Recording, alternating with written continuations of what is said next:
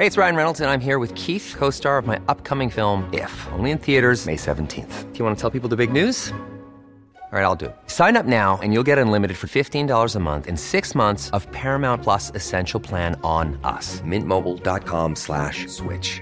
Upfront payment of $45 equivalent to $15 per month. Unlimited over 40 gigabytes per month. Face lower speeds. Videos at 480p. Active Mint customers by 531.24 get six months of Paramount Plus Essential Plan. Auto renews after six months. Offer ends May 31st, 2024. Separate Paramount Plus registration required. Terms and conditions apply if rated PG. Tom jumps down onto my platform and he says to me, we're going to jump across this. Do you trust me? And on the day, I just went, and I was like, yeah. I don't. Oh no, I meant to. Because you're Tom Cruise, you're Ethan Hunt, I'm Grace. Where am I?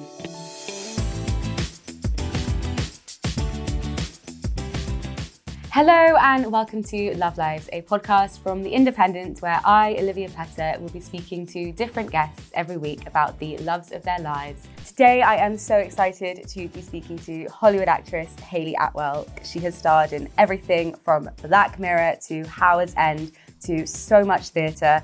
Now her latest role takes her to another major franchise, Mission Impossible. In this latest film, Dead Reckoning Part 1, Atwell plays Grace against Tom Cruise's Ethan Hunt in some pretty serious action scenes I am so excited to ask her all about, as well as hearing about the loves of her life. So let's get started. Hi, Hayley. how are you? I'm good, thank you. Thanks for having me. Thanks so much for being here. Um, as I said in the introduction, so this is the seventh Mission Impossible film, and it's such a huge franchise to be a part of. Tell us a little bit about your character, Grace, and how she fits into the plot. Well, I think it helped to give context of how I came into this world of it. Um, about 10 years ago, I was doing a play called The Pride in the West End in London, and Chris McQuarrie, the director and the writer of Mission Impossible, came to see me, and then afterwards came up and said, I want that thing that you do on stage. I don't know what the character is, I don't know what the story would be, but I want to work with you. And then six years later, he called me and said, "We are looking for, we're looking for an actor uh, for Mission Impossible." And the way that they worked, both him and Tom, was that they don't have a character or a story in place that they're looking for someone to fit into. They find the actor they want to work with, who is interested in that their particular unique process and thinks they too could thrive in that kind of experience, and then they build the character with that person. So when I started, you know, for the longest time, I didn't have a character name.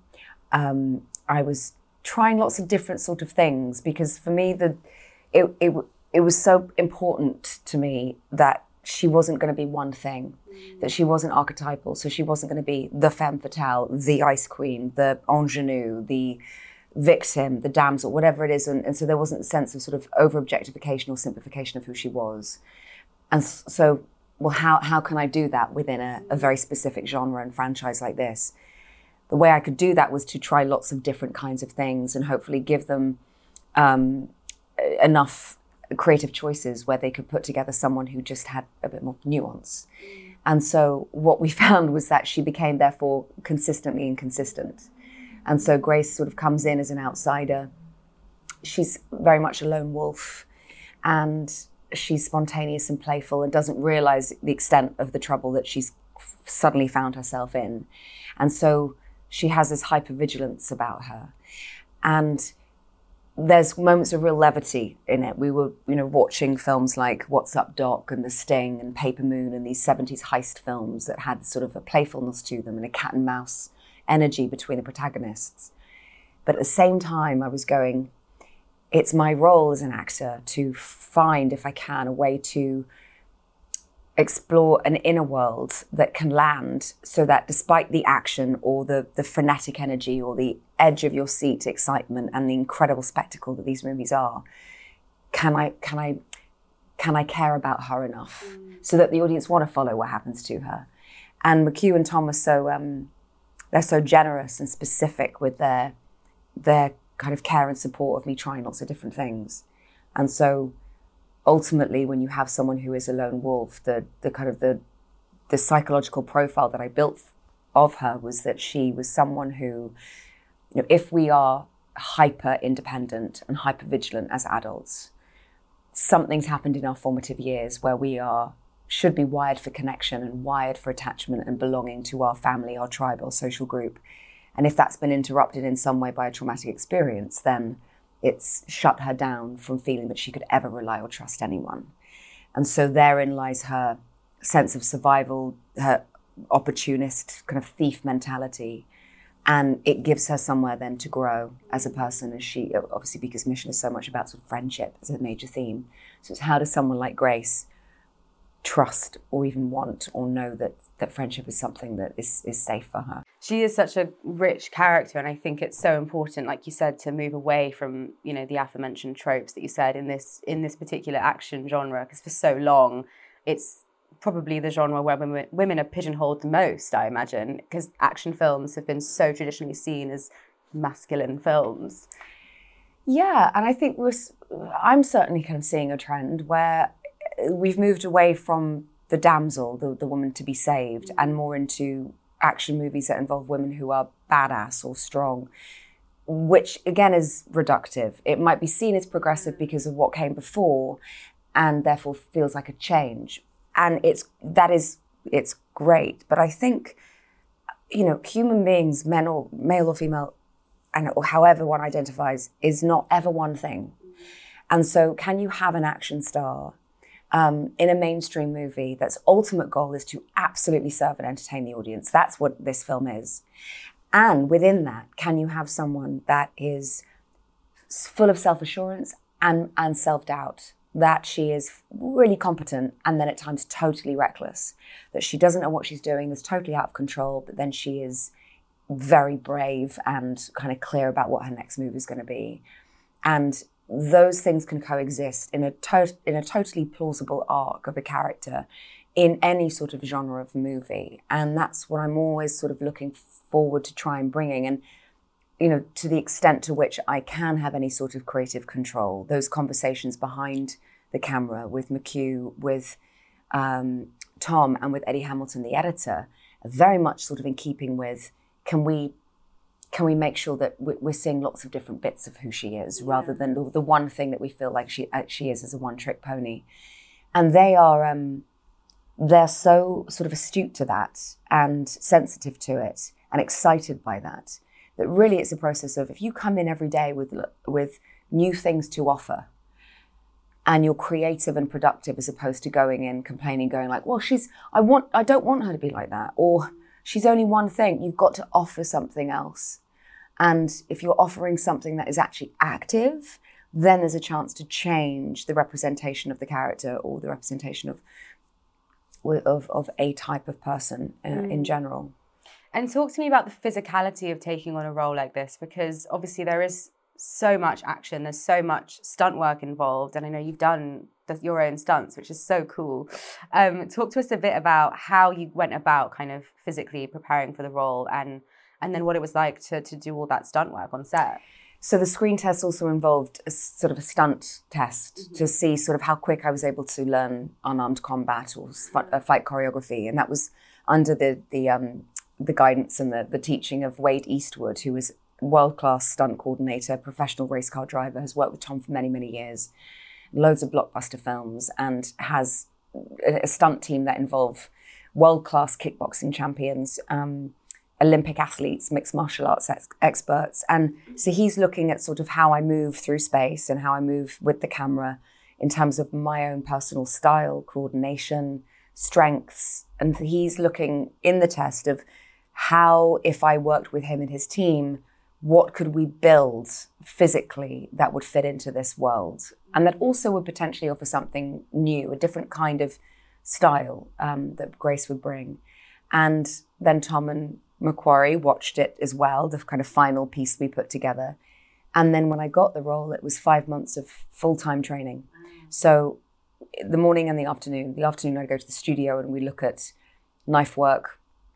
We do lots of drills. We look at the basics of various disciplines of martial arts to see where my natural or my enjoyment was. You know, mm. Tom would say, if you don't want to do it, like if you don't enjoy it, you aren't you're not going to be able to actually progress and learn this. You've got to find the thing that makes you feel like it's you're going to come alive with it because we're going to pick that up on screen. And drifting became a thing very quickly. So drifting I, I'm instinctive with it, so forgive me. I can't explain theoretically what it is, but you're you're basically swinging the arse of the car out behind you as you're turning, so you can you can do what they call donuts and kind Oh, of like wow. turn the car um, on on the front wheels, and um, it's all kind of the, the screeching that you see in those action car movies require you to kind of drift is is the kind of the term that they use. So I was learning how to do that, and then I was also discovering that I could learn a fight piece choreography faster if I had props in my hands. It was it was weird, and I, I think it comes from background in theatre and the use of props. You know, I love the fact that you know the way that I would pick up that glass of water and drink it would convey to you what I thought about you, if I was hiding a secret, my emotional state. You know, props for me are an extension of the subtext or the what's going on for the character. They can be very useful, and they can give you something to do that's active. And so if I was given a knife or if I was given an inanimate object, I just felt that I could I could do the, the the fight a lot quicker with a lot more dynamism. So we started to then weave those into the fight the fights that we would then use in the film. And because we wanted her to be an origin story and because she was an opportunist, we thought, right, she's made things up as she's gone along. She's learned on the job. So she's not slick and polished. You see her kind of become quite scrappy. You know, she's not she, she's not sort of full of the kind of the sexy moves that make her look very cool. She is fighting for her life. And then also that means that you're after all the training, you're coming in making creative choices within performance. So we could I could do one where I'm going, oh, we can make her look more reckless, or we can make her look braver than she feels, or we can make her look like she doesn't know what's going to happen next or if she's going to be able to survive this. And so you're adding different sort of nuance of performance in that. Yeah, because I was going to say it goes back to your earlier point about it being less reductive for the character if she's not as slick with all of the kind of combat. 'Cause I'm just thinking of like Charlie's Angels, for example, you know, the original one, when their their combat scenes in that they're so finely polished and they're so kind of slick and chic, and it's it's not well, it's not realistic, but also it it, it kind of goes back to that point of like these are just three badass women, but it's another trope. It's another kind of way of pigeonholing, I suppose. I think I mean there's there's certainly within the arts, you know, there's there's room for everything. Yeah. But you know, I'm I, I thought, you know, if there's something that's different, maybe I could bring with the experience that I have or the interest that I have, which is to try and root to anything that I do in an emotional truth or create a psychological profile. So even if it's my own secret, I know what her wound is, her core wound is, or what her obstacle and her great want is. Mm. And once I've sort of worked that out, then it starts to inform the choices I'm making physically or my even the, the way that I'm improvising with Tom when we're in the car and that you know, he, he's with me and he's throwing out lines of dialogue as I'm drifting while he's in the passenger seat and he's handcuffed to me. And I'm like, we're trying ones where Grace is really reluctant to follow his direction because she doesn't know who this guy is. She's trying to get a, away from him, but also she knows that he probably is a, he knows a bit more about driving than she does. So there's a kind of comedic element to it to that, which also comes from again her resistance to just do whatever this person is telling her to do, and she's always kind of fighting for her own agency in it. Um, which you know, for me, therein lies the drama. You know, everything's going to have to create suspense and tension and conflict in a movie um, for it to, to be interesting to watch. And uh, did you ever have kind of situations where you're doing these crazy stunts and you know you feel, I guess, unsafe? I mean, I'm sure there's plenty of people around you to make sure that that doesn't happen. But is that were there any moments where you kind of felt like, oh God, I don't know what's going to happen in this mm-hmm. situation? I never felt, and it's it's so strange to say this. I never felt unsafe, and I never felt truly scared because, first of all, Tom is so he's so skilled and disciplined. He's so brilliant at what he does as a stuntman, as an athlete, as well as a producer. That part of that is that he is like um he's like a mother hen. He clocks around everyone else and makes sure he's like, "Are you okay? What do you need?" And also has the world class athletes and stunt people around you. But the, the motto for a lot of the stunts we were doing and the, a lot of the filming was don't be safe, be competent. Because if you're if you're studying something and you're seeing where the dangers are and where your sort of blind spots might be and where your weaknesses are and you're able to communicate that with teachers who understand what you're saying and, and can help you overcome certain things or break through certain blocks you're having and truly help you advance physically, then there's no time to be fearful of it. You know, fear can sort of paralyze and, and I can feel quite stagnant in whatever, you know, and it can mean that I'm resisting you know, the, the process. But because I also rationally knew that I, I was always going to be safe and then I could see that by the way that they would check a harness that I was wearing, or that every time we got into a car, even if we'd been getting into the car take after take after take, Tom would go, okay, let's check what's sticking out, what's sharp, what could hurt us, mm. what where do we need um, something to buffer us if that that's a kind of a hard edge if we go around a corner. All of that meant that on action, we I felt very free, which means that then I can choose as as the actor to um, convey fear or excitement but i have the flexibility of not just having to play fear because i'm i'm learning how to control that in my body. And there was there was a couple of moments that i never got i never got used to. Like there's um there's a train carriage sequence and there's a carriage that goes from horizontal to vertical in yeah, six seconds. crazy. And on that steep sprint incline as it's going uh, we're hanging uh, and tom jumps down onto my platform and he says to me, We're going to jump across this. Do you trust me? And on the day, I just went, and and that's real. I was like, yeah. I don't. Oh no, I meant to because you're Tom Cruise, you're Ethan Hunt, I'm Grace. Where am I? And and he was like, Yeah, I love that. I love that. Let's use that. You know, so you like okay. And then when he turns his back to me to make the, his initial jump, and then I kind of hold on to him you know the, the, those moments were real and you, you kind of you, are looking down and it's it's you're you're high up yeah. and if you were to fall you're going to be swinging you're attached to a harness it, but you don't want to do that and still it's terrifying. also it's still terrifying you could still also hurt yourself yeah. bruises and scratches and banging around inside this this very long um, carriage and so it's just the, the stu- what it did to your what it does to your body you know becomes you can become very overgeneralized. I remember at one point tom also looked at me and he was like what's what's wrong? And i was like i don't even know tom. Don't even know what i don't know mate. I've checked out. No idea. And then he was just like oh you got you got adrenal fatigue. Do you want some chocolate? And i was like yes. Hell yes. That that i know i want. That yeah. i know i need. And so produced this beautiful box of incredible chocolate from seemingly thin air. Uh, and then I was like, yeah, a little bit of sugar rush, let's go. And there was this sort of a, there was a playfulness to it as well. Yeah. You know, it's, there was, it's, it's really focused set. It's really intense. But that's why I worked so hard in the tr- in the initial training. You know, I came on board to this not going like, oh yeah, action, that sounds fun. I'll have a go.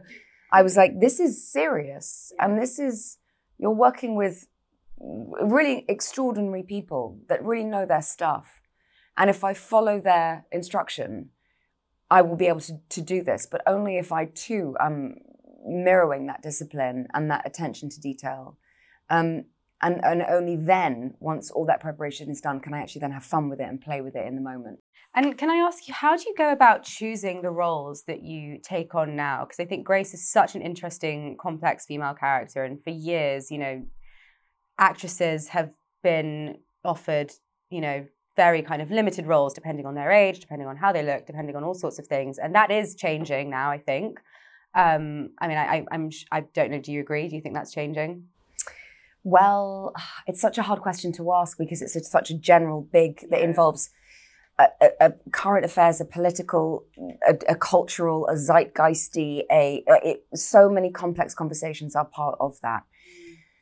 I think I can only sort of from my I can only speak from my lived experience. And as I've had more experience in the industry, what I've noticed is that if I'm focused on studying my own craft, my own business, um, trusting my instincts that I have about filmmakers or people that I meet, and and and my intuition telling me is this is this a an interesting filmmaker or writer or producer or director or actor to work with? Does this make me feel like I, I want to sit up a little bit taller and I'm, I'm kind of want to lean into this?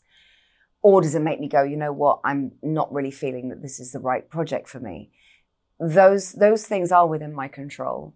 Um, and I've become, I think, more interested in looking outside as opposed to feeling watched. You know, I was reading, rereading Ways of Seeing by John Berger the other day, and he was talking about female representation within within you know various sort of art forms, and he was saying that the sort of generalization is that men watch and women watch themselves being watched, and I think that felt very very true uh, f- for me in my twenties for sure in a public facing industry where I was aware that I was not fully formed as an artist uh, and I was still working out what what my skills and strengths were, but also what I enjoyed doing and where I felt that I could hopefully build a career that would keep me doing this uh, in, into my 80s if I wanted it.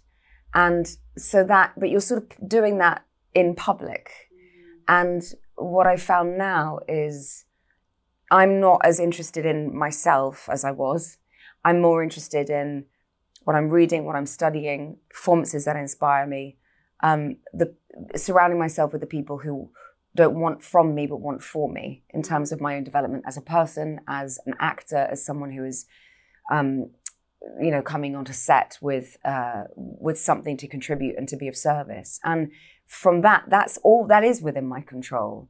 And funnily enough, more interesting th- things come my way because of it. More opportunities seem to be afforded to me it's attracting that level of conversation, that level of interest in certain things is attracting that similar sort of wavelength mm. in other people. And I think it's sort of so important to discern what is within my control, where can I, in my own small way, make some kind of contribution that hopefully can have a positive, progressive impact on other women or other people in my life.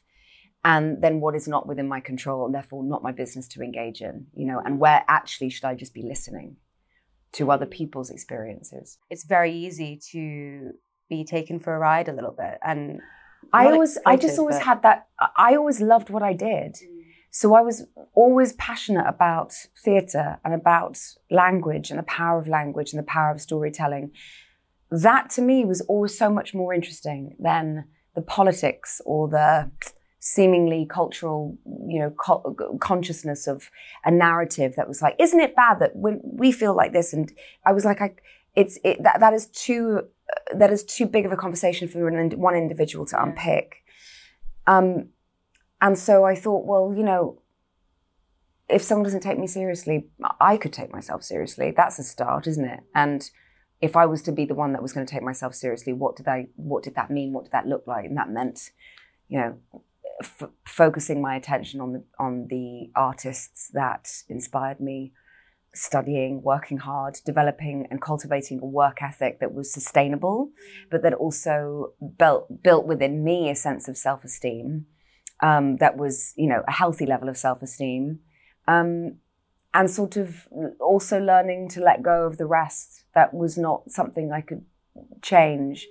Um, and therefore finding a peace in that too. You know, I think that you know it's like that brilliant, fa- very famous book of Letters to a Young Poet by Rilke, where he says, you know, he's talking to this young poet who says, you know, should I be a writer?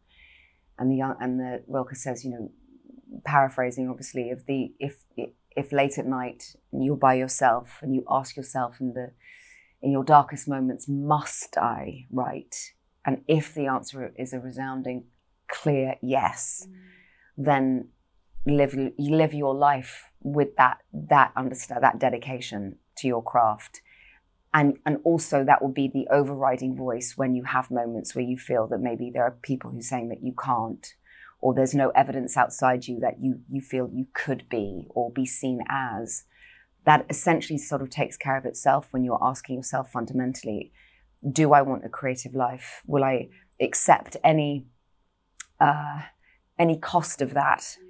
And that cost I'm talking about, you know, um, not being in control of it if you get the job or not, rejection as and when it happens, projections onto you, people thinking that they know who you are, or in the public eye thinking that you are public property and therefore overfamiliar questions are perfectly appropriate. You know, how can you, is that okay for you? Can you develop a level of boundaries that keep you feeling that you're in integrity with your own value system and respectful of their line of questioning, but also knowing that there is a line.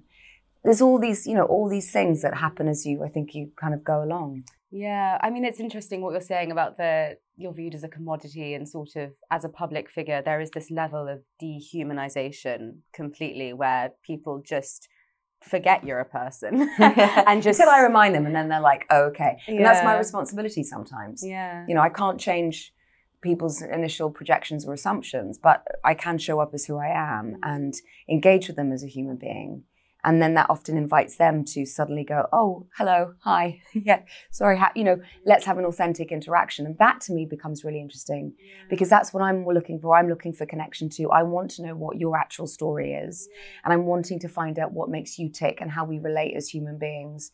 And you know the, what, what this experience of being in 2023 is that for me is the point of you know the work that i do in creating art you're creating some sense of structure that contains a lived experience that is otherwise in a constant state of flux and chaos that is very mm. hard to uh, define you know yeah well i think fame is just a very strange concept isn't it because it's very i don't know if you feel this way but i feel like it only means as much as people want it to mean or people tell you it means yeah it's an abstract thing yeah. you know you can have one day where no one knows or cares who you are and the and other days where you know some people you know might take more of an interest in what you're doing because you've just finished a play and you come out the stage door. And it's, you know, the, the, the thing, I mean, I, I think it's, I've, I've, I'm so inspired by Tom Cruise's attitude towards fame because he wears it so lightly. And he knows exactly who he is. And so seeing him live out his life with the, this such clear intentionality of he's going to make movies for the rest of his life. He loves to delight his audience and serve them, and ne- never has this sense of like it has to be, mm. you know, the an intellectual kind of you know uh, story uh, that is very niche and only available to a particular kind of person who's you know read this many books. Mm. He's he's like I want to entertain the masses because storytelling is at the heart of any community and the sort of the really the heart of civilization. And so to have that collective experience of strangers in a dark room as the lights go down, having a moment of real escapism and and being taken and transported somewhere is a really profound, deep feeling when when it when it hits it and when it gets it right. And I and I love that about him that he is focused on that. So people can say what they want he'll just show up as a gentleman and be kind. And yeah. really, what people say about him is not his business.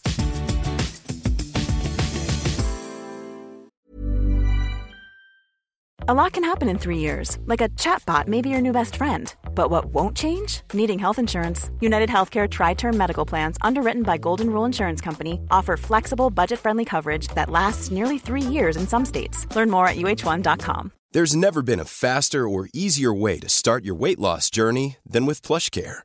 PlushCare accepts most insurance plans and gives you online access to board-certified physicians who can prescribe FDA-approved weight loss medications like Wegovy and Zepbound for those who qualify.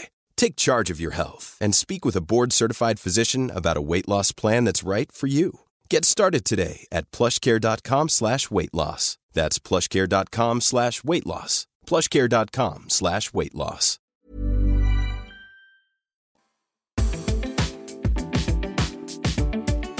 Let's move on to talk about the loves of your life. Yeah, so, the current ones. There yes. are so many. so for the first one, you've chosen some podcasts. So talk to me about why you enjoy podcasts, how you listen to them, when you listen to them. Uh, all the time. It, it, it, when I'm doing the cleaning, when I'm walking the dog, sometimes um, sometimes uh, when I'm lying down in bed, just winding down for the day, or I'm in the bath, or I just want that sort of like um, that's something that's kind of a light engagement that doesn't feel too much of long form. Um, and I might be in the mood for a bit of true crime or interviews. And so I love the sort of the diversity of, of all the kind of things that are available in a podcast. Um, so you know, it's it, it, just seems to be something that I kind of take with me wherever I go now. Mm. And you mentioned um, George the Poet's podcast. Yeah, I came across this a few years ago, and it was the first podcast. It's called Have You Heard George's Podcast, which is a brilliant bit of marketing. Um, and it was the first podcast I heard where he'd taken the format and put it into an art form. So he uses poetry, spoken word, music, um, and storytelling to explore politics, sociology, um, current affairs, activism, social justice, and his own personal story. And so it's it's uh, it feels like a, a beautiful kind of soundscape, a sound installation, and I thought, what a clever use of of the podcast. I think it's the first podcast outside of the states that won the Peabody, and he, such an intelligent guy uh, from background, his family from Uganda, grew up in northwest London, went to Cambridge and studied, I think, politics, psychology, and sociology, mm. and so combined all of that from the experience. Um, from his experience as a as a black man growing up in North London and going having access to a very privileged institution such as Cambridge. And so you can hear all of that in in the podcast. So it feels very personal to him, mm. but also a beautiful kind of soundscape love letter to his family, to his community, but also the the the ways in which he wants to then use his platform to to have mu- a much more sort of active role within in the, in the world right now. It's it's a, it's it's it's just a, I think a stunning artistic achievement. Yeah, I think it's such an interesting medium as well through which to achieve all of that because podcasts are such an intimate art form because yeah. you know you listen to them when you're on your own, you listen to them when you're doing very kind of you know slightly you know boring daily activities it's but it's a very and it's very it's very individual just you and the other person so i think it's a really interesting way of getting across something a bit more meaningful than mm.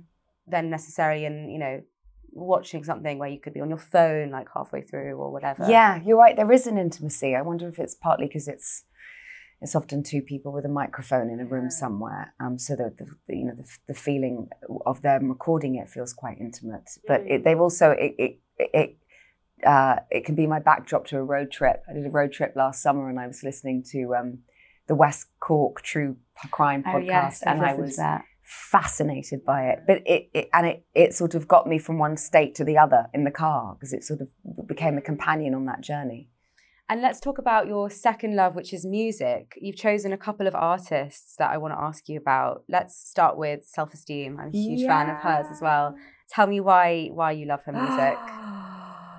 that album uh, her album, I saw her live and I listened to the album and I started looking at the lyrics. And um, and I loved her humor. I love that you can hear her accent through her music. And that it had it was it was honest. And I felt like she was she was expressing her own lived experience of something in a in a vulnerable way that at, at, times felt like she was talking to her younger self when she's like don't send those long paragraph texts. Stop it. Don't. It, it, felt like a bit of, she gives herself a pep talk at times, but also she, you know, the, the, the humor and the self awareness when she says one lyric of saying, like, texting you um, from the mental health talk seems counterproductive.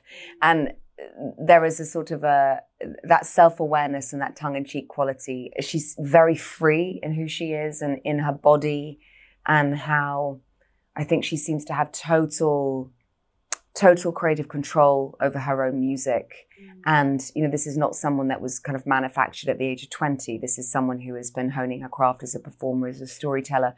And I'm, I'm sure she's a brilliant actor as well as she is a musician, as well as she is a writer. So it feels again that that sort of I'm seeing a lot of artists now who are doing lots of different things and combining lots of different styles or different talents and skills skills into one thing, whether it be George the poet or whether it be self esteem. Yeah, the thing that I really love about her music, there's that one song where she's talking about violence against women and she barks and that there's, yeah. there's barking. Yeah. And there's this thing that came about after that where a bunch of women would kind of talk about on social media, like if they are approached by a man on the street or something, just bark in their face. Yeah. And they get so scared because they're like, oh my gosh, she's a lunatic that they run in the opposite yeah. direction. I, I remember doing my own version of that when I was, you know, when I was clubbing as a, sort of as a teenager. And if I was in the, you know, I'd often like to go to um, gay clubs because I could dance freely and yeah. feel just, for me, much safer and I remember though when I was in clubs and I, the men would come up to me and they, I, I felt that they were quite adamant or aggressive on the dance floor with me. The thing that the the thing that actually it's so it's it feels kind of so crazy uh, that you know women have to yeah. feel unsafe just dancing. But the but if I was resilient, res, um, if I was sort of back-footed or try and walk away, I had this real fear that if I offended the guy, that it that wouldn't make me the, me safe. That would make him angry. Mm. And so there's this, and I feel like you can feel hear how in the music doing that as well. But if you do something a bit mad, they back down. And so I used to do really ugly, intense dancing at them that that also was totally out of rhythm all of a sudden and almost be like manically into them and it would last like 10 seconds before they were like gonna back down she's crazy and it would be like an arm armor that i had on me God, I, I, I, in my head, I'm like, that's such a great tip. Everyone listen. But I'm like, no, why So should we? why should we be the ones that are having no exactly Yeah. absolutely But it is unfortunately the world we live in. Um, finally, I'm going to ask you about Venice, which is your Yeah. third love, which I know you obviously, you know, visited in the film. So tell me about. Was it your first trip to Venice when you went to do the film? What did you make of the of the area? I mean, it's so beautiful. it's beautiful it's it, of course you know venice has been filmed once or twice you know most famously in don't look now um, the Nic Roeg film with Julie Christie and Donald Sutherland, which and, and Venice is so full of these dark alleyways and and these kind of waterways. It makes it feeling quite a claustrophobic um, place to to film. It's very atmospheric, um, so great for a sort of a horror or a thriller genre. But what we've done in this movie is kind of it's a love letter to Venice. We see it at sunrise and at sunset and from a great height. And we've managed to light up the Ducale Palace and host the sexiest party inside of it. Um, and, and really celebrates the, that, that sort of hedonistic Dionysian kind of um, quality that Venice feels like it has with the, you know, the history of its own festival. And at a time, you know, when, when it was, um, you know, my, I love the idea that at the festival it was kind of the one time of the year where, regardless of class within Venice, all people kind of came together and had these rendezvous, but they were masked. So there's an anonymity, which meant that people were they were free from their everyday sort of roles and titles and relationships to each other, and you know, so it's it quite a, a decadent, romantic, luscious kind of place. So I've always found it quite mysterious, and I've shot twice there now. It was another film that I did there, and and then I started going back and spending a bit more time there and starting to I befriended a, a Venetian family that lives there, who've lived there. Their families they've been there for a thousand years, and you kind of get access to sort of the actual the underbelly of Venetian life, and it's full of a cast of such exciting kind of eccentric characters, um, and that there was a book in particular, Joseph Brodsky's book, Brodsky's book, uh, Watermark, which is his essay on Venice. Um, it's it's the kind of place where if you are a poet or a writer, it Venice starts to write itself for you. So if you have Jan Morris who did Venice, or you have um, a very famous book called The City of Fallen Angels, where a writer goes and he starts to he initially gone to start kind of using Venice as a backdrop to a novel that he wanted to write, but he found the actual truth of the stories he was discovering so interesting that it became a work of nonfiction. And um, it, it for me, it's sort of it's it's weird. You go to I've gone to Venice and I've just gone. I feel like I've been here before. It feels deeply creative and mysterious and mercurial. And when we filmed, you know, we couldn't. You can't fly or drive any equipment in. Every single piece of equipment had to be brought in by boat, which is probably why a lot of things don't get filmed there. You know, so we were so lucky to again, you know, Mission Impossible. The making of Mission Impossible is reflected in the plot. You know, the plot is a metaphor for the making of, and so to be able to get what we got in Venice um, with the support of so many lovely locals that we met along the way, and also f- at times filming during the pandemic when this beautiful city was completely quiet. That must Um, have been quite spooky. It was. The, Venice has this ability to make the scary actually seem intriguing. Um, and for that, you go down an alleyway and there might be like loads of layers of ripped posters from various Vivaldi concerts over the years that have been stuck up on the wall. But there's even like a, this kind of rugged beauty. There's almost a stubborn beauty to its grandeur. You know, um, Francesco da Mosto, who lives in Venice, a very famous Venetian, would say, you know, Venice should not exist. It's built on stilts. Not only should it not exist, how is it still here after all this time? It sort of is beautifully stubbornly itself and it refuses to play small. It's so, you know, it's not just sort of a couple of you know, two story buildings. It is great, big, grand palazzos built on water. And there's something um, incredibly poetic about it. Mm. Thank you so much. Yeah. It's been such a pleasure to talk to you. Thank you. Really nice to chat with you. And the film is out on the 10th of July, so do go and see it. And that is all we've got time for today. Thank you so much, everyone, for listening. If you've enjoyed this episode of Love Lives, you can catch us on all major podcast platforms. You can also watch us on independent TV, all major connected devices, and all social media platforms. I'll see you soon. Bye.